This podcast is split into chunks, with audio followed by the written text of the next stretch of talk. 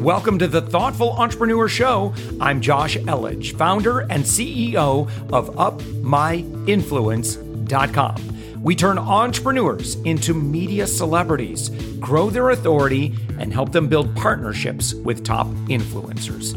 We believe that every person has a unique message that can positively impact the world. Stick around to the end of the show, where I'll reveal how you can be our next guest on one of the fastest growing daily inspiration podcast on the planet in 15 to 20 minutes. Let's go. And with us right now, we've got John Murphy. John, you're the founder and CEO of John Murphy International, and you're the former CEO of a major pan European insurance group. John, you've worked with some big brands. Uh, if you don't mind me name dropping a few, let's see if someone recognizes Johnson and Johnson, KLM, Air France, Pfizer, Circle K, to name a few. I'm sure there's a whole bunch, whole bunch of other names that we'd probably recognize. Well, yes, I've been fortunate to to to work with some great clients. Um, and uh, but you know as you know as you well know in terms of you know do, having a startup business as i did 16 years ago that's not where i started and um, so you have to kind of earn the stripes to actually and have the credibility to get working with clients like yeah. that and stay working with them because the you know i one thing as I, I you know and it's something i say to anybody starting off you know when you get into a large organization there's there's a great opportunity but if you don't do it right and you don't do it well and you're not mm-hmm. really clear about what you are really good at you'll get dropped yeah. and you'll find it very hard to get back in again yeah. So, um, and and I, I, very much agree with you, and and I love that you've earned your stripes, and because you have those stripes, that that really um, I mean, it gives you a leg up to people that are just professional trainers, um, but maybe haven't necessarily done that. Um, and so, could, would you mind sharing a little bit of your background? Sure. I mean, the, the my background is that I did the very traditional kind of corporate route. I started as a a door to door insurance salesman uh, in Ireland and uh, did that, then you know because you're you maybe become reasonably good at that, then they decide you make a good manager, which is not always the mm-hmm. case by any means. So I was made a sales manager, but I kind of after a rocky start got got to grips with that, and then progressed, became a sales director, marketing director, general manager, and the last, as you say, the last proper job I had was the CEO of a, a pan European insurance group, and but like a lot of people go through that corporate route, you kind of some of us get to a stage where, and I'm not, you know, criticizing the corporate world. It was very good to me, and I hope I was good to it. But you get to the stage, kind of, well, okay, I've I've got to where I want to get to become a CEO now. You know, I discovered I actually preferred the journey to get there than I enjoyed being there. And uh, and while you know I had seven great years, I discovered after about four and a half years, you know, somewhat this is not really what I want to do for the rest of my life. Yeah. And uh, and okay, you can go and you, I could become CEO of another company, likely. Um, but I kind of thought, no, I just want to do something different. And I really, I decided to leave before I decided what I was going to do. And then it was okay. So what am I going to do? But the part of the job that I loved doing was I loved hiring people. I loved coaching people and I loved actually really building a team. And that's what I really mm. loved doing and I enjoy yeah. doing. And I decided I would go and make a business out of that, which is kind of easy to say, but not necessarily all that easy to do, like starting any business. But that was the journey. Yeah. And so John, when people bring you in, what what are the problems that you solve? The problems that I solve is that for many leaders, um, a big challenge for many leaders is who do they uh, who can they have a conversation with that they can be open and vulnerable with? Mm-hmm. Um, who can they have a conversation with where they can actually say, listen, these are the gaps in my, particularly if you're a CEO, if you're the CEO of a company or you're the leader of a major division, you know, you've got to be able to, un, you've got to be able to accept that you're continuously upskilling yourself in terms of becoming a better leader, becoming a better manager, becoming a better coach of people, becoming a better strategist, become better at kind of defining the culture and all of that. And you need, you need to have somebody who is going to hold you accountable to ensuring that you keep your focus yeah. on that. And to a very large extent, the role that I play is is is is that is kind of making sure that the the dashboard that they're working towards are, are the dashboard of the things that are going to really move the needle in terms of themselves and their own development and their own career but also of the business that they are responsible for or the division in the organization that they are responsible for. So I don't pretend, I mean, the companies that you, you mentioned, I mean, you mentioned, you know, pharmaceutical companies, yeah. aviation companies. I mean, I, I am not an expert in pharmaceutical companies, nor am I an expert in aviation, but that's not my role. My role is to challenge the thinking is to challenge the, the behavior and is to challenge that are you actually moving the key issues that are really going to make the difference in the organization and are you moving that forward and the other i find is that they they just need somebody that they can trust and doesn't have an agenda with them that it's a safe place for them to have a conversation about their worries their concerns and and interesting josh as well i'm finding that mm-hmm. more and more conversations, and perhaps it's a, it's a reflection of our time. But more and more conversations are where I'm having with one-to-one clients is that, you know, am I really doing what I really really want to do? And does it have meaning? Does it have significance? Or does it have is it going to leave a legacy? Or is it a job? And that's even whether they're, they're the owner of a business. Yeah. Um, so john uh, where do you think uh, so I'm, I'm curious you know in in, in your uh, how you've seen leadership evolve, maybe say over the past 10 years, for example.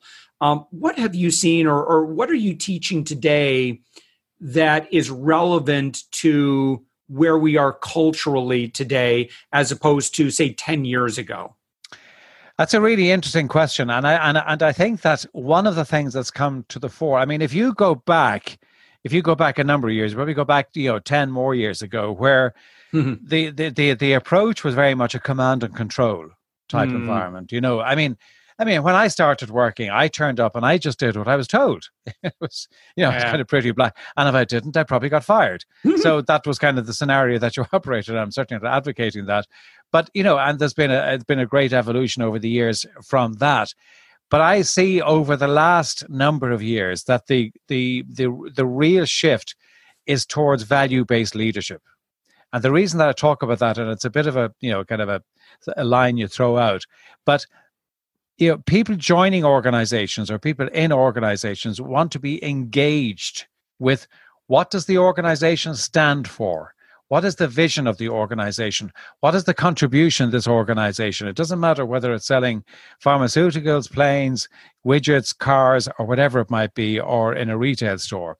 It's what contribution is this organization making to uh, the community, to the environment, whatever it might be. So people want to be engaged with the vision. It's not just a transactional relationship where, you know, I turn up to your organization, Josh, every day, and at the end of the month you pay me some money.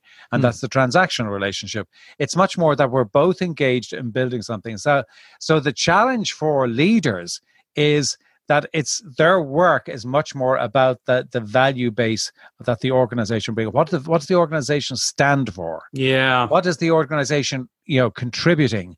What are the you know, people that come through the organization? How are they going to be developed? How are they going to grow? How are they going to be better off for being part of that organization? Because you know the job for life has been gone for a long time, but you know people are going to come through. They're going to spend a number of years. They're going to leave but in that time, how are they going to grow and develop both as individuals and as uh, you know in their professional world? So I see that kind of shift, and I think that you know when we're looking at the current environment, which is very challenging, yeah. it's it's that communication about values, what we stand for, the vision that we have, because the vision for the organizations, despite the turmoil in the marketplace right now, the vision for organizations isn't really shifting. So we've got to keep connecting people to that vision so that because that's what's going to take us through. Uh, not the only thing, but it, but it is certainly one of the issues that people have got to, so that we don't lose we don't lose sight of why we're doing it and the purpose that it is. So I think that leaders have got to play a really big part in in living that and being seen, Josh, as well, to be the living yeah. embodiment of that. It's not just about what I say, because what people are looking for is not just you know i hear what you say but is that is your behavior is everything you do consistent with those values that you're talking about you know mm-hmm. it's no longer just to have the the plaque in the, in the reception area, these is what we stand for, and we have the usual title stuff that you see. This right. is actually what do we really mean, and how does that translate into how we behave day in, day out? And that's where I think the leaders are the leaders that embrace that. They're the leaders that are going to really lead their organizations, you know, into the next phase, whenever that is. But they'll do it in a very strong way. What might the symptoms of a company that doesn't embrace this what sort of symptoms might we see organizationally if they're if they haven't if they're not doing this? What what what kind of problems will they have?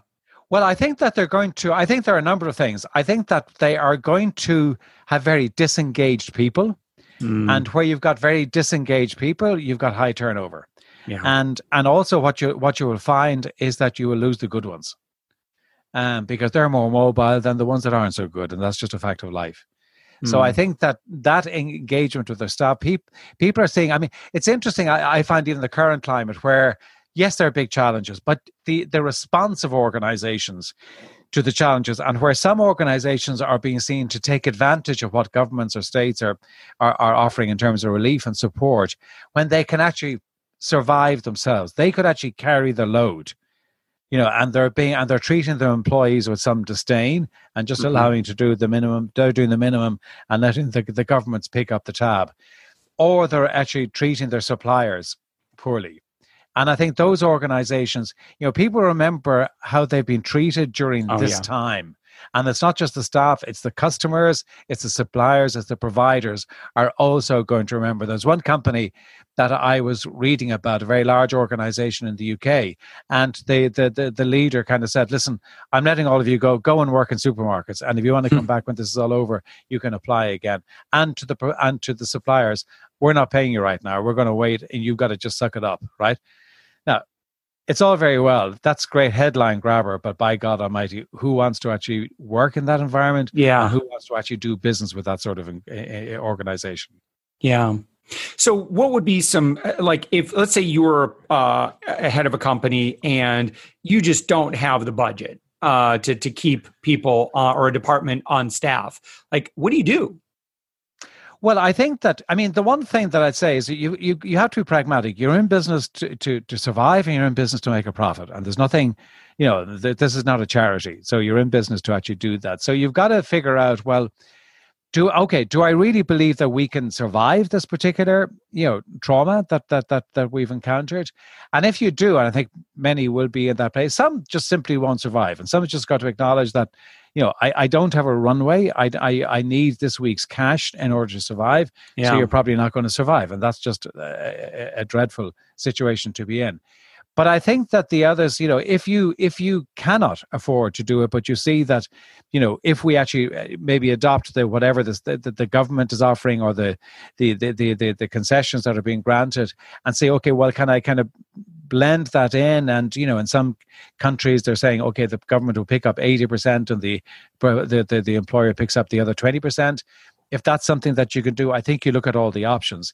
But I also think that you know you've you've got to also say that you know you've got to red circle some amount of funding because you know if the business if the business stops, people lose their job anyway, mm. right? So you've really got to be sensible and say, okay, you know we can burn cash to a certain extent, but if we go beyond that, then you know we're actually just in free fall. So I think you've got to get the balance right on that and see what you can do. But the, the sad thing is that you know there is going to be pain. Uh, and there's no way of sugarcoating that. There is going to be pain. And you've got to acknowledge what it is you can you, you can do and you've got to acknowledge what you can't do. But i think the really important thing is to stay communicating with your people you know be really upfront be really straight uh, be transparent about what you're what you're doing be transparent about your ability what, to, what your ability is to do what you're what you're in, unable to do. So being really transparent i don't think you can i mean i don't think you can overcommute any at any time but i think particularly in this environment you really got to communicate. You know, the staff know the issues the staff know the, the, the stress that the company is the company is under. So i think it's being open with them doing what you can but you know, you've got to do everything you can for the business to survive in order to ensure that when we come out of this, whenever this is, and I, nobody knows, but when we are actually in a situation where we're back to having a normal whatever that looks like trading environment that we're able to survive but if you if you drain the coffers completely that you just can't go on then everybody loses and yeah. it's just getting that balance right and it's tricky i'm not saying mm. it's hmm. easy it's tricky but you know you've got to figure out have we actually got enough to rebound from this or are we just going to drain the coffers and then it's all over for everybody? Yeah. Um, what do you what's your opinion on kind of the um, you know having the right balance of authenticity or transparency um, with your organization? You know whether it's you know talking about a, a difficult situation right now or just business as usual well, it's not business as usual, and I think. Well, no, currently, no, not right yeah. now. But uh, you know, this philosophy when we are back to business as usual, or when it was business as usual. Yeah, well, I think that you know we're not going to go. I, I, I don't know what it's going to be like when it's all over and nobody right. does, right? But I think the one thing that everybody is clear on is that it won't be exactly the same as it as it was before. So there, it, we're not going to go back. Oh, when this is all over, so you know whatever date in, in a couple of months' time, when you know we're we're out of you know unlock and being confined to to homes and and all of that, that we're going to go and it's going to be the same. That's not going to happen right? There's going to be differences there's going to be significant differences. And certainly talking to uh, talking to even my own clients you know i can see where they are there, there is going to be significant differences. But i think that you've got to be really transparent about what you know and what you don't know hmm. right? And and i think that because people are not stupid. People know right. the issues. You know if you've been in an organization you don't need to be told that we've got a significant problem and you just you damn well know that, right? So it's actually being really upfront and being as transparent about the situation as you, as as you possibly can be.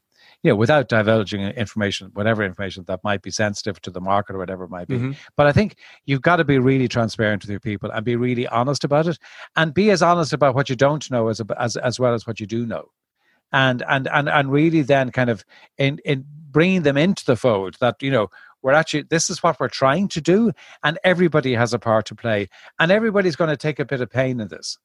But you know if we actually do some of the right things here we could find ourselves out of the uh, out of the situation. I think the other thing josh as well that i i'm seeing is that you know for all of us and you know my business as much as anybody else's you know there are cracks there are gaps in businesses. There are you know there are issues that you you know you know you should be dealing with but you know business is going well and business is flowing so you kind of oh well I'll, I'll come back and i deal with it. However i think what's happened now is because of because of what's happened you know the cracks that that that that existed in the businesses are kind of the light is beginning to shine through a little bit more and and and people are saying okay well you know we really do have these gaps. And i think it's where where it's possible during this time to do something about fixing those gaps. I, I give you an example. I have one client and uh, and she, you know she has a business about 160 people in the organization. And she said to me she said you know and her background would you know she has a very corporate background and has built mm-hmm. a, a, really fine business now uh, on her on her own. But she said you know because of my background and being in the consulting business and working for large corporates you know managing risk was something that i thought i was pretty good at. And we had a real yeah in her opinion a robust risk management process in place. So i discovered that didn't count for anything when this all happened, right? It was a risk management process in theory, but like the Mike Tyson, you know, it doesn't survive the first punch. And yeah. the plan and the plan didn't survive it. You're right. And uh, you know, and she said, you know, there's an area where she said, I really now, over these few months, I'm gonna do something about that because when we come out the other end of this, and they've been they've been hurting right? But so when we come out the other because because i'm now going to do something about this we'll be a better organization for that. So i think you know we all have our equivalents of our risk management or whatever it might be or our gaps in customer service or maybe it's our gaps in our processes or our accounting whatever it might be. Now is the time to fix those so that when we are coming out we're a fitter and we're a better organization for it. Yeah. The quote, uh, Mike Tyson, everyone has a plan till they get punched in the mouth. absolutely. Absolutely. And and it's true, you know, because we can and, and I think that's yeah, I think that's also an interesting thought because, you know, I was talking to another client of mine and he was uh, the, the, the consulting business and and he was saying to me, he said, you know, he said, heretofore we would have been, you know, going after contracts that maybe were $10 million or whatever it might be. He said, I don't think it's going to be like that. I think that what we're going to get is, listen, here's here's a budget of a hundred thousand. Now go and validate something and come back and then we go to the next version. So it's going to be a mm. much smaller chunks. Now, in order to do that, your thinking and your way of thinking in the organization has got to shift because you've got to be a lot more nimble, a lot more agile, and a lot more about you know execution. And and so I think that there are the things that are going to come back and say, okay, we just need to. Are we actually ready for that? Are we fit for mm-hmm. that? Have we got the right people for that? Have we got the right processes for that? And have we got the right proposition for that? Yeah. Uh, so, John, um, finally, uh, I know that uh, you've had the you've been able to work with a lot of really big companies, a lot of very successful enterprise level companies, uh, but you are going to be you are going to be offering a mastermind. Who is that for? Well, it, it, the the mastermind is really it, it's very similar to the market that I'm dealing with right now. It's it's gonna it's senior executives, it's CEOs, you know, it's it's business owners. Because mm-hmm. the one thing that I that that that I'm I'm seeing more and more of is that, and and I see it particularly in in, in the one to one coaching is that people are just beginning to to kind of say, okay, well, you know, my work and my career and my business is one thing, but am I actually making you know, do I have a life of significance? Am I, you know, is there a legacy to what I'm doing? Am I doing something that actually matters in the community? Is my life in in in in in greater balance? Am I attending to all of the things I should be doing? So it's actually about, you know, to me, it's actually about building a life rather than a living, right? Yeah. And and you can, we all can define living in whatever way we want to do that but to having to actually build a life of significance and and i feel that you know having you know being surrounded by people who are like-minded people who are going to have the same aspect that will come from different places different different you know industries different organizations different backgrounds different nationalities you know all of that but actually having a group of of, of kind of you know, similar thinking people like-minded people around a table that you can really you know, plug into, discuss, get ideas, share your issues, share your concerns, share your vulnerabilities and and be a supportive network to each other. Um, I mean, I, I find it interesting, Josh, that even in the last period of time, I'm getting new clients coming at me, right? And and and that's not because I'm doing anything different. Actually, people are looking for support. People are looking for accountability. People are looking for, you know, a kind of a place that I can have a, a safe conversation.